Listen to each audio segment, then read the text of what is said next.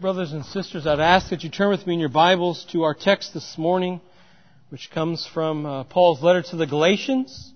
So we'll be looking at chapter 2 and verses 1 to 10. So Galatians chapter 2 and verses 1 to 10. Galatians chapter 2, verses 1 to 10. Please then hear with me the inspired and inerrant word of God. Then after 14 years, I went up again to Jerusalem with Barnabas, taking Titus along with me. I went up because of a revelation and set before them, though privately before those who seemed influential, the gospel that I proclaim among the Gentiles, in order to make sure I was not running or had not run in vain. But even Titus, who was with me, was not forced to be circumcised, though he was a Greek. Yet because of false brothers secretly brought in, who slipped in to spy out our freedom that we have in Christ Jesus, so that they might bring us into slavery. To them we did not yield in submission, even for a moment, so that the truth of the gospel might be preserved for you. And from those who seem to be influential, what they were makes no difference to me. God shows no partiality. Those I say who seemed influential added nothing to me. On the contrary, when they saw that I had been entrusted with the gospel to the circumcised, just as Peter had been entrusted with the gospel to the circumcised, for he who worked through Peter for his apostolic ministry to the circumcised worked also through me for mine to the Gentiles. And when James and Cephas and John, who seemed to be pillars, perceived the grace that was given to me, they gave the right hand of fellowship to Barnabas and me, that we should go to the Gentiles and they to the circumcised. Only they asked us to remember the poor, the very thing I was eager to do. Thus far is the reading of God's Word. Now I'm sure that many of you here this morning uh, can remember a significant event that took place back in uh, 1994. Many of you at that time maybe were believers yourselves, and so you'll remember the event. Uh, or others of you, perhaps like I, uh, only learned about the event in the preceding years that followed. Uh, that event that I am describing is, is one in which prominent leaders from uh, the evangelical movement uh, got together with prominent leaders in the Catholic faith and together, they formed a document and signed one that is entitled uh, Evangelicals and Catholics Together, the Christian Mission in the Third Millennium. Now this document that was signed, that I'm sure many of you are already familiar with, uh, was signed, and in doing so, what they did was, was affirm the common faith that Catholics and the Protestants shared with one another. Right? In the document, in fact, it says that whoever believes and confesses that Jesus is Lord and Savior is a Christian.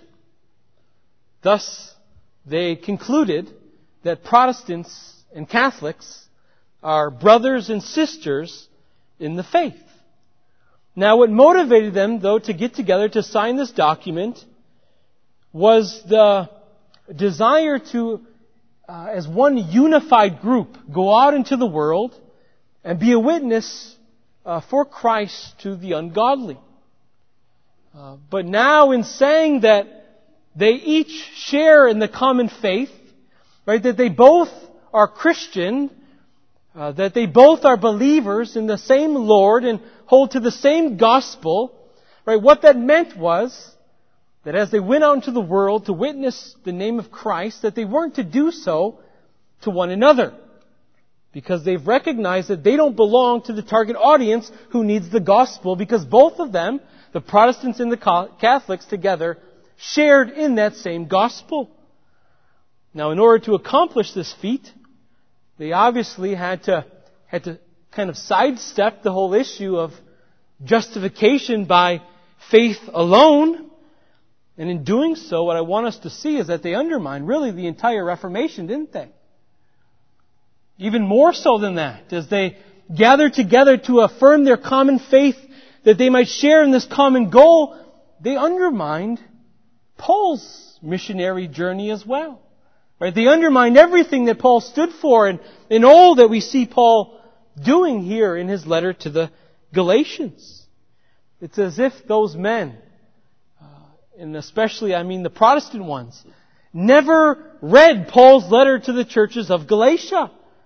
Because in doing what they did, they, they took the opposite stance that Paul took.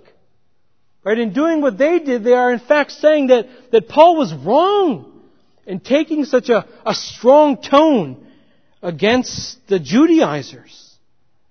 Because the Judaizers, like the Catholics, believed in Jesus, confessed Him to be both Lord and Savior, and yet deny that justification is by faith alone. I mean, the, the Judaizers were Jewish Christians who said, yes, we believe Jesus is the Messiah. We believe in the person of Jesus Christ. Just like the Catholics who signed the document.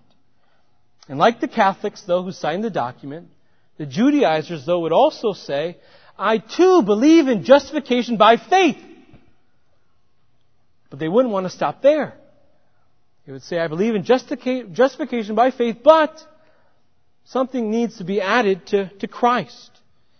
But unlike the Protestant men who, who signed on to this document affirming the faith of the Catholics, we see in our text today that Paul was unwilling to affirm the faith of the Judaizers. Right? He refused to say that, that we share in a common faith. He refused to call them brothers. Why? Why though? Because an affirmation of the person of Christ is not sufficient. Hear me again. An affirmation in the person of Jesus Christ is not sufficient. In order to be a Christian, in order to say that you share in that common faith of the saints, not only must you affirm the person of Christ, but you likewise must affirm the work of Christ as well. Because the gospel is not just about who Jesus is, the gospel is about what Christ has done. And to deny then the sufficiency of Christ's work, that Jesus Christ has done it all, which is what the Catholics and the Judaizers do in denying justification by faith alone. They deny the, the one and only true gospel given to men by which sinners must be saved. So Paul was not going to go along with that. He was unwilling to stand side by side with the Judaizers. He was unwilling to say that they shared in the same Christ and that they shared in the same faith because they didn't, based upon what they themselves believed and what they themselves preached. Right? The Judaizers, through the gospel that they preached, made the grace of salvation found in Christ alone null and void. Right? Meaningless to, to them and to their followers. And so Paul would not allow them to bear that Christian name because Paul's seen them as a part of the target, target audience. Right? Paul's seen them as a part of the pool of people who needed to hear the gospel and thus be saved. Right? He wouldn't sign a document saying that although we have some differences, that the nature of our faith is the same. Because Paul understood that the nature of their faith was not the same because they did not believe in the same gospel. And so we see Paul fought tooth and nail to defend the gospel. Why? Because Paul understood this, that either you have the gospel or you have nothing. Right? Either you have the gospel or you have nothing. Either you have the gospel that was given to Paul, which he proclaims and which the church proclaims today. That you believe and receive and trust in and so be saved. Right? Or you have nothing. You have no new life. You have no Christ. You have no indwelling spirit living inside of you. You have not the grace of salvation, nor the fruit of sanctification. You have nothing. Nothing without the gospel. Right? Brothers and sisters, there are things that we can agree and disagree with, with, with other brothers and sisters in the faith, aren't there? But justification by faith alone is not one of them. Right? We can disagree on covenant theology. We can disagree on the mode of baptism. We can disagree on if the office of the papacy is the Antichrist or not. But we can't, we can't disagree on the gospel and still belong to the same Christ and have the same faith. And so with that being said, as we turn our attention to our text then, as we look at Paul's journey to Jerusalem, we're going to call our first point this morning Paul's purpose for traveling to Jerusalem. Right? Paul's purpose for traveling to Jerusalem. Now right away we're told in verse 1, Then after 14 years I went up again to Jerusalem with Barnabas, taking Titus along with me. Now, a few uh, things to note.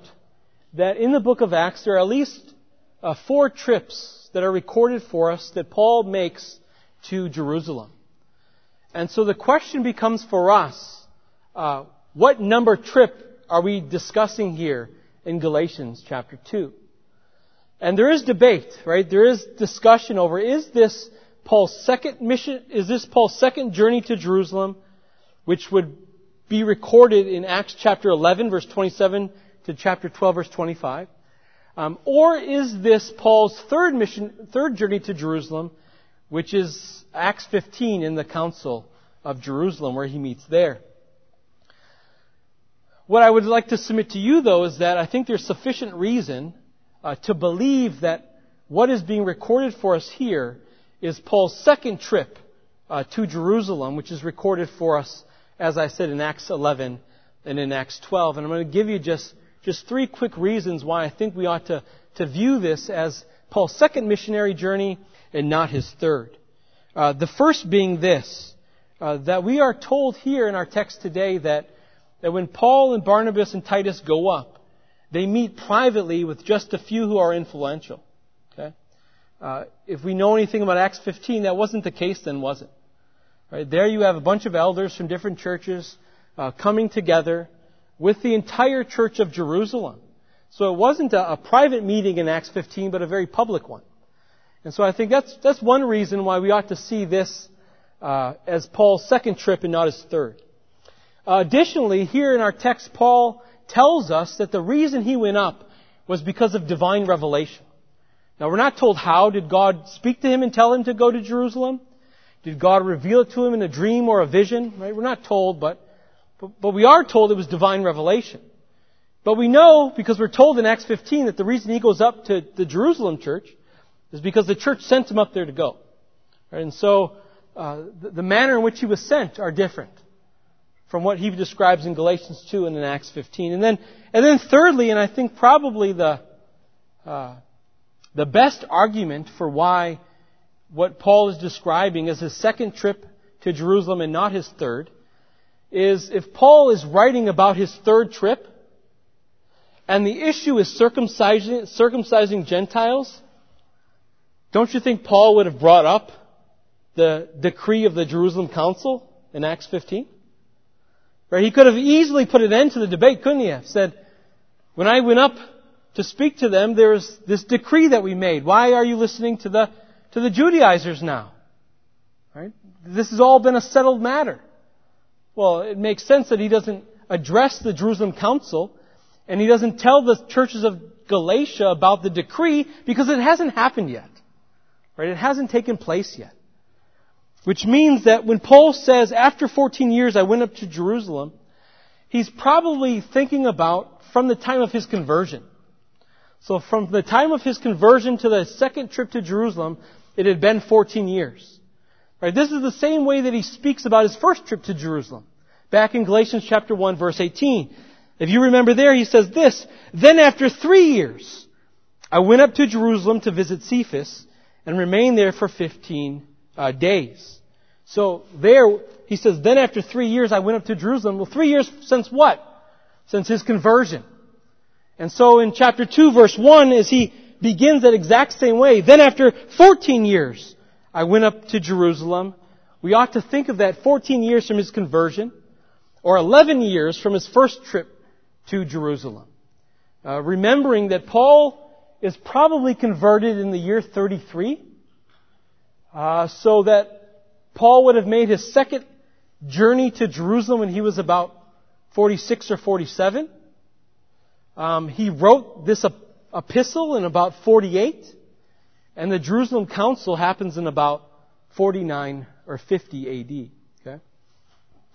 Now in verse 2, we are told, as I said earlier, that Paul went up because a revelation had been set before him, though privately before those who seemed influential, the gospel that I proclaimed among the Gentiles, in order to make sure I was not running or had not run in vain.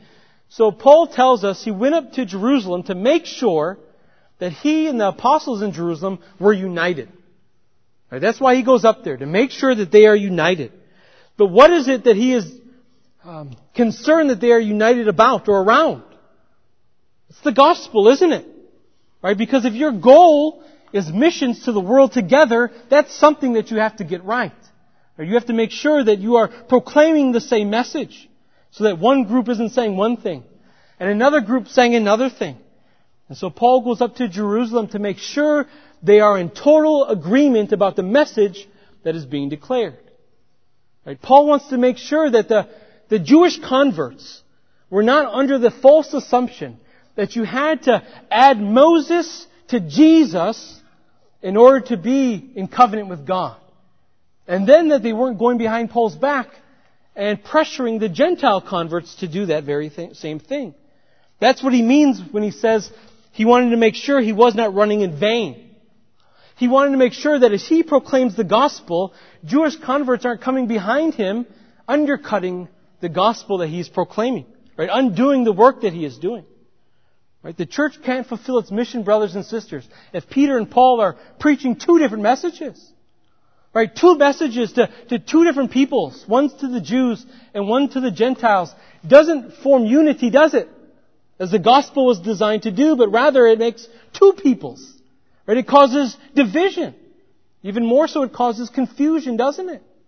Especially to those Gentile believers. As the Jewish converts are coming up to them and saying, well, the apostles in Jerusalem are teaching us something else. And so the, the Gentile converts are confused now. What is it that I ought to believe? And so Paul's purpose in going to Jerusalem then was to, to make sure that they are all united around the gospel.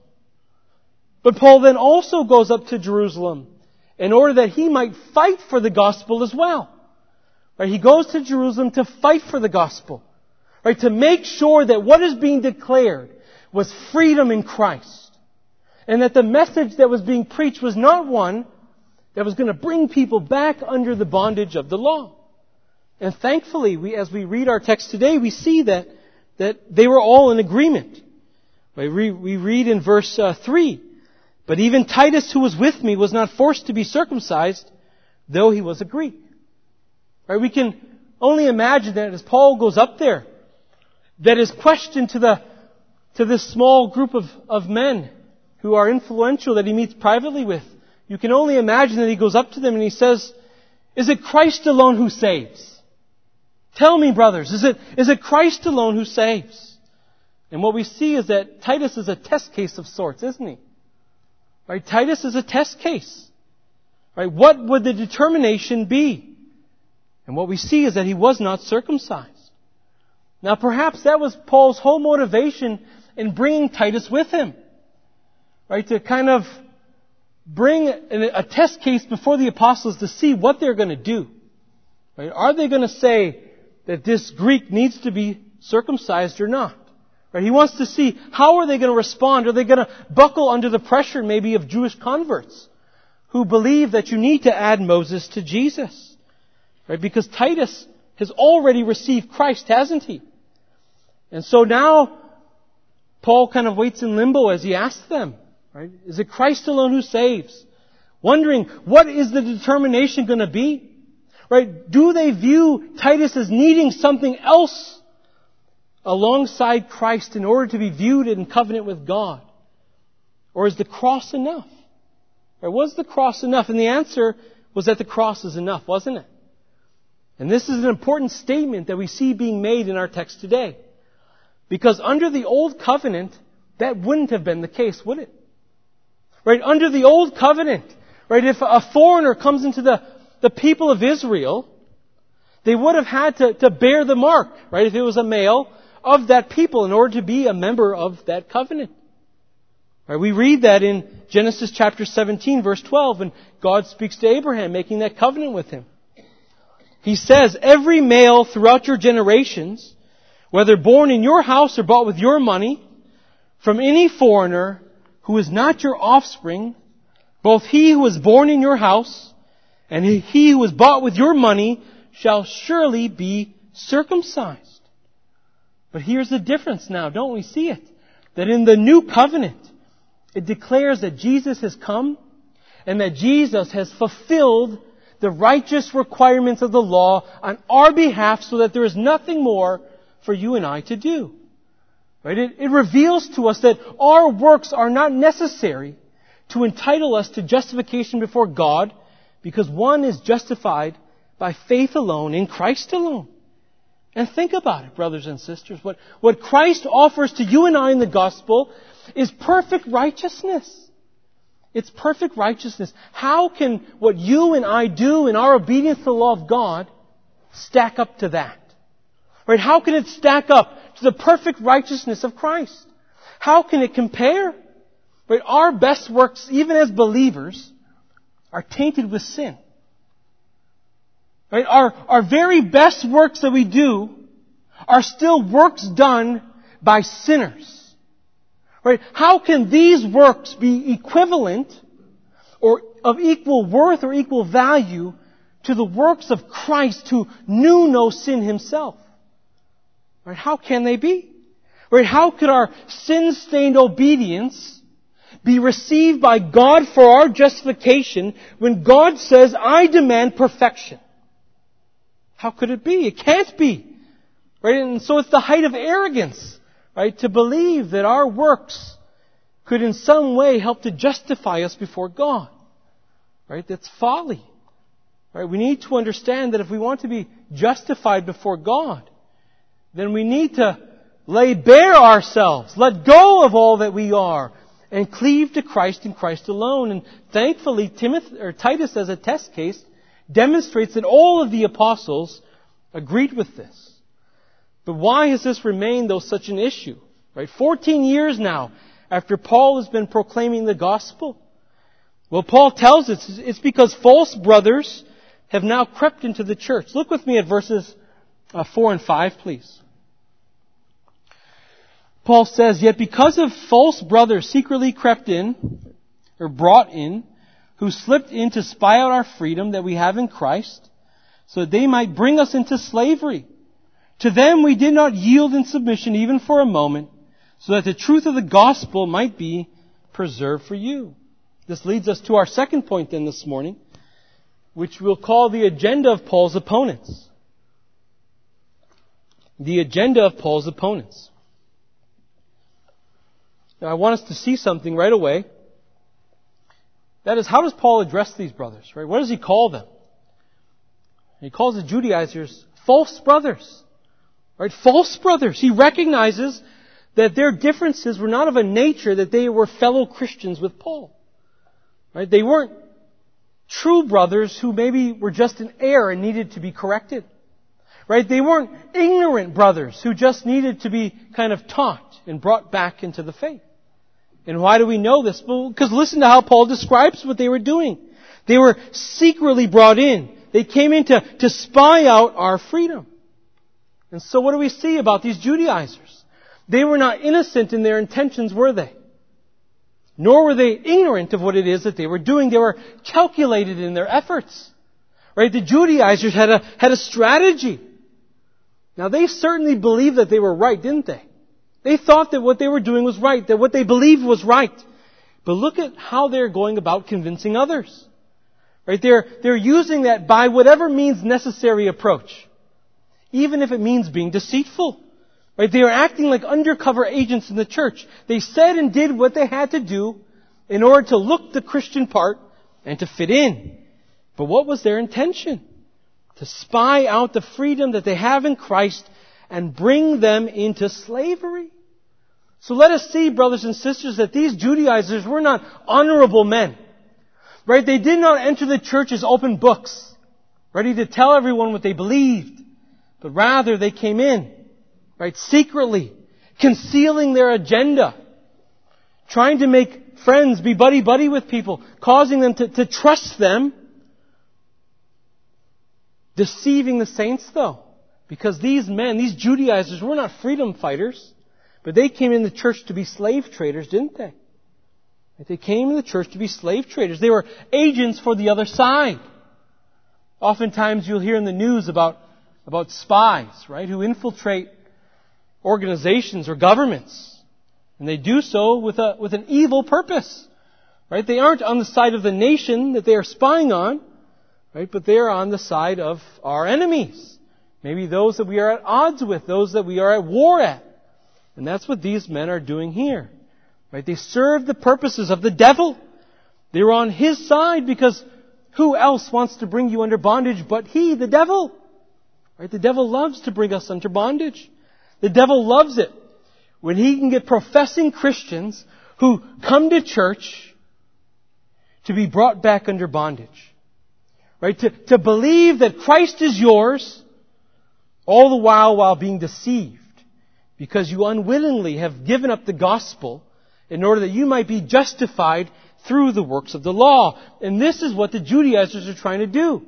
Right? They're trying to take away the liberty of the saints through adding the law to the gospel. And circumcision was just one way in which they did that. Right? The Judaizers wanted to bring them under all the ceremonial law, really. But we need to see that to be brought back under the law is to be made a slave. Why? Well, because the law with respect to justification is antithetical to the gospel. Right? The law with respect to our justification is antithetical to the gospel. I'll tell you in, in what ways. The law informs us of who we ought to be in our manner of life. But it doesn't tell us how to become that person. The gospel does. This is why the law is uh, a means of bondage for those who seek to be justified by it. Because the law causes you to bring something to the table that you cannot provide. And it's the devil and the Judaizers and false teachers in churches today who want to make you feel like you have it inside of you to do. Even though we don't. But it's the gospel though that reminds us that we have nothing, and it's the gospel in Christ that gives us all that the law demands. Right? The law demands perfection of you, but it gives you no help to accomplish it. The gospel tells us that we have all that we need furnished to us by Christ. The law teaches us that we have to pay what we owe before we receive the right to eternal life. But the gospel tells us that Christ has already paid it all for us. So that the eternal life that He has procured, even while we yet live, is already ours. You see, brothers and sisters, the, the Judaizers and false teachers today who affirm this kind of teaching do not understand with respect to justification that the law condemns. The law condemns. The law cannot justify you. It's the gospel that justifies. Right? The law only wounds and terrifies, but it's the gospel that brings comfort and casts out all fear. See, brothers and sisters, that the, that the law is a house of bondage. But the gospel opens the prison doors and lets us free. The devil, when he came, he came to bring about your slavery in mind. But when Christ came into the world, right, he came to relinquish right, the power of the devil over us and set us free. And what is what are we, what are we told in John chapter 8? Right, if you are free in Christ, you are free indeed. Right, this is why Paul sees this fight as so important. Because Paul understands what adopting a gospel law or a Jesus plus Moses or a old covenant plus new covenant message will do. It will result in slavery. It will be a removal of your freedom. But God desires that we find freedom in Christ through the gospel. But the devil and his allies are looking to destroy your freedom by turning the gospel into something terrible. Right? We need to understand this, brothers and sisters, that the, the devil loves it when you obey the law out of dread of the wrath of God that's revealed to you in the law of God. Rather than obeying the law out of a, a heart that loves God because what He has done for you in Christ. Right? The devil loves it, brothers and sisters. When we constantly are viewing God as this terrible, avenging judge, instead of thinking about God constantly as our loving, caring, compassionate, merciful, holy Father. Right? The, the devil loves it when the righteous requirements of the law are always set before our eyes. Instead of setting before our eyes the infinite righteousness of Christ and the forgiveness of sin that's offered to us all in the gospel. Right? This is why Paul says in verse 5, To them we did not yield in submission even for a moment, so that the truth of the gospel might be preserved for you. To have yielded, or to have circumcised Titus would, would have been to yield, right, to the false brothers. It would have been to, to yield to the Judaizers. This is why Timothy in the New Testament can be circumcised and Titus is not. Because the debate surrounding Titus is, is circumcision necessary for one to find salvation? Is circumcision necessary for one to be made a member in God's covenant? And so when that is the question, the answer must always be no. It must always be no. And so they weren't willing to do anything to, to even give off the slightest impression that the answer could be yes. And so they were willing to offend the Jews.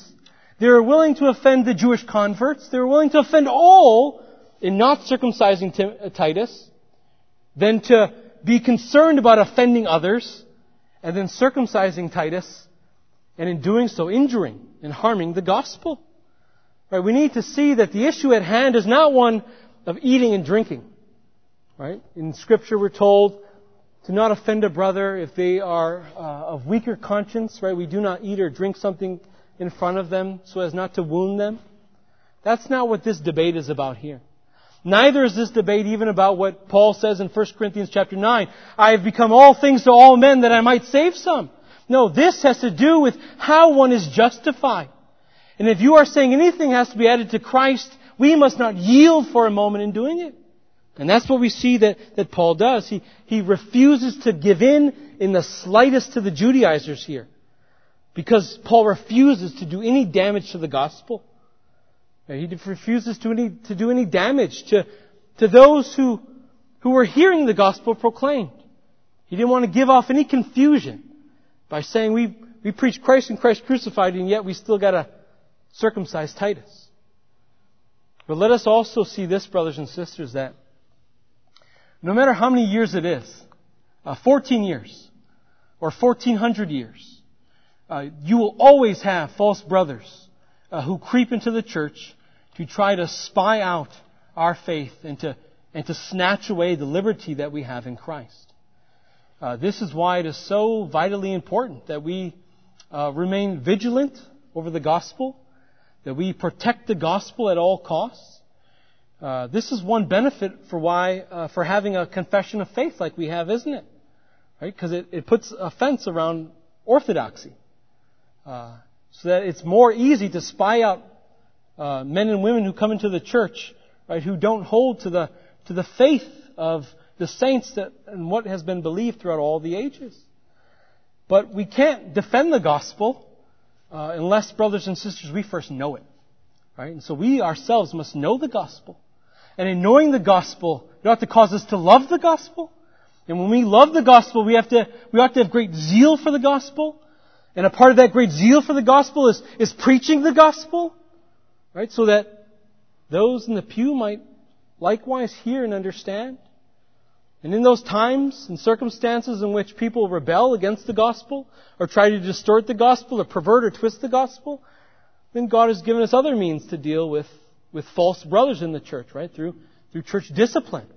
And that's something we, we have to, to, to use when necessary. Uh, this then leads us to our third and our final point then this morning, which is Paul's sending off. Uh, Paul's sending off. Paul has come for a purpose. That purpose has been dealt with through satisfaction, and now it's time for him to leave. Look with me starting at verse 6, please. And from those who seem to be influential, what they were makes no difference to me. Uh, God shows no partiality. Those I say who seemed influential added nothing to me. On the contrary, when they saw that I had been entrusted with the gospel to the circumcised, just as Peter had been entrusted with the gospel to the circumcised, for he who worked through Peter for his apostolic ministry to the circumcised worked also through me for mine to the Gentiles. And when James and Cephas and John, who seemed to be pillars, perceived the grace that was given to me, they gave the right hand of fellowship to Barnabas and me, that we should go to the Gentiles and they to the circumcised. And so we see uh, right away it, it, can appear as if Paul is disparaging uh, the other apostles, can't it? By how he, how he speaks about them. Uh, but I want us to see that that's not what Paul's doing here. Right? He's not disparaging his brothers. Um, what we need to understand is that the Judaizers have put have put the Jerusalem apostles on a pedestal, haven't they? Right? They've kind of raised them up, and so Paul is simply stating here that he's on equal footing with them. Right? He's on equal footing with, with them. They have they have both been sent out, just to two different groups. Right? One to the Jews and one to the Gentiles. And just as Christ taught the apostles while he was with them, Christ likewise taught Paul during his ministry as well.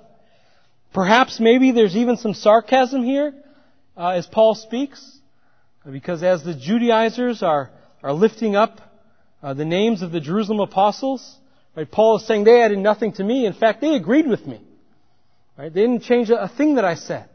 In fact, they simply acknowledged what God has, has done in me and is doing for me as an apostle just like they are. And ultimately, brothers and sisters, it doesn't really matter what the false believers thought about Paul or the other apostles, did it? No, what, what mattered is, is what the message was that they were entrusted to declare. Right? What, what mattered was who was it that entrusted them to declare it? And what they had been entrusted with was the one and only gospel. Who they had been entrusted by was the one and only living God. And there was mutual recognition of this fact between the, the brothers.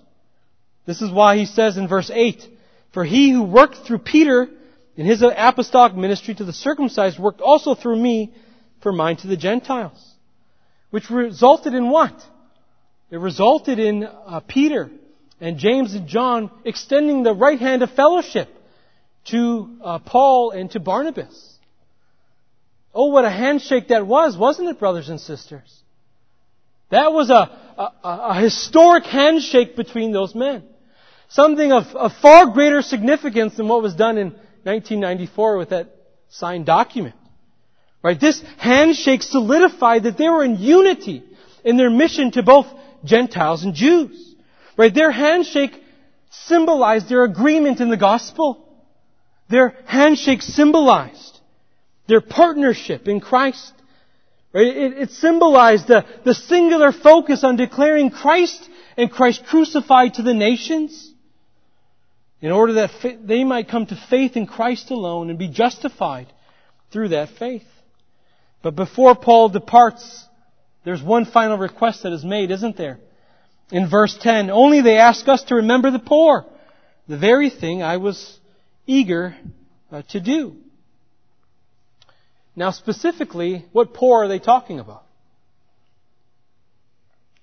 Talking about the poor in the Jerusalem church. Right? That's the poor that they're talking about. In this day and age, when you become a Christian, especially in this country, you don't lose much, do you?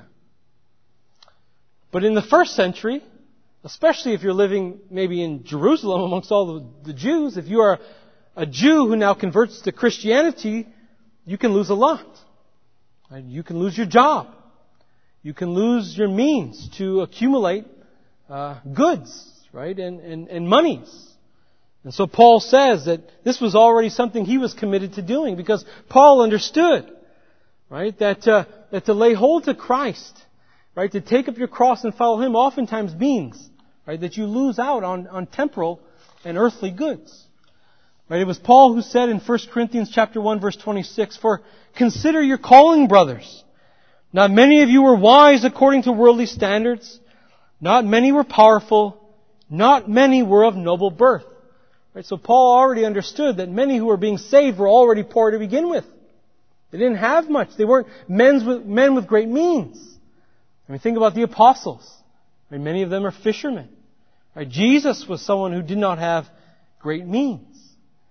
This is why Luther said, next to the proclamation of the gospel, it is the task of a good pastor to be mindful of the poor.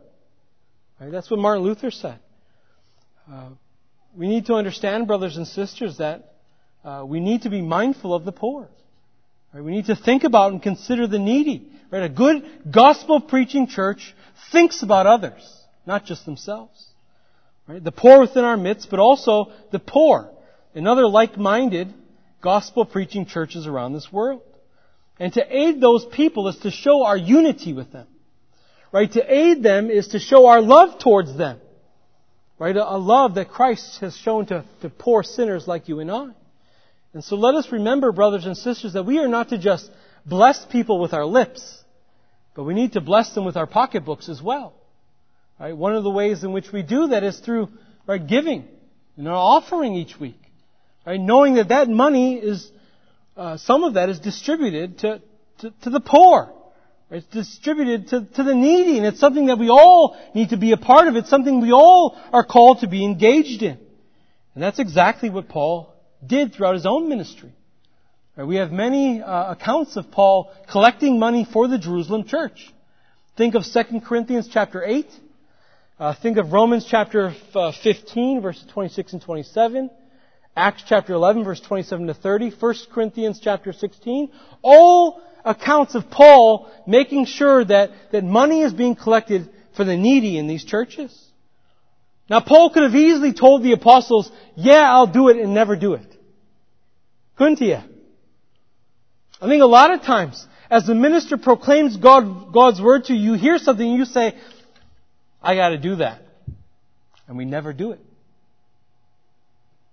Or you hear it proclaimed and you say, I'm gonna do it, you start to do it, and then after time you forget and you stop.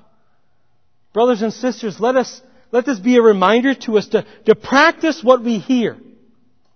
Right? Seeing that although when we give to the church, or when we do things that God commands, it doesn't add to our justification, but it does bear evidence that you are a true believer in Christ. Because a Christian has concern for their brothers and sisters. A Christian loves their neighbors. A Christian is not just a, a hearer of the word, but a doer.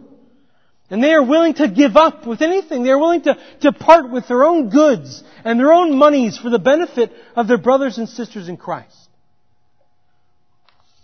But I hope as we learn today that although we can be willing to part with many things, there's one thing that we must never be willing to part with, and that is the gospel. Let's never be willing to part with the gospel. We'll conclude then with this final quote uh, from uh, Martin Luther. He says this, we can stand the loss of our possessions, our name, our life, and everything else. But we will not let ourselves be deprived of the gospel our faith and Jesus Christ. And that is it. Let us pray. Oh, gracious and merciful Father, we thank you for your word this day.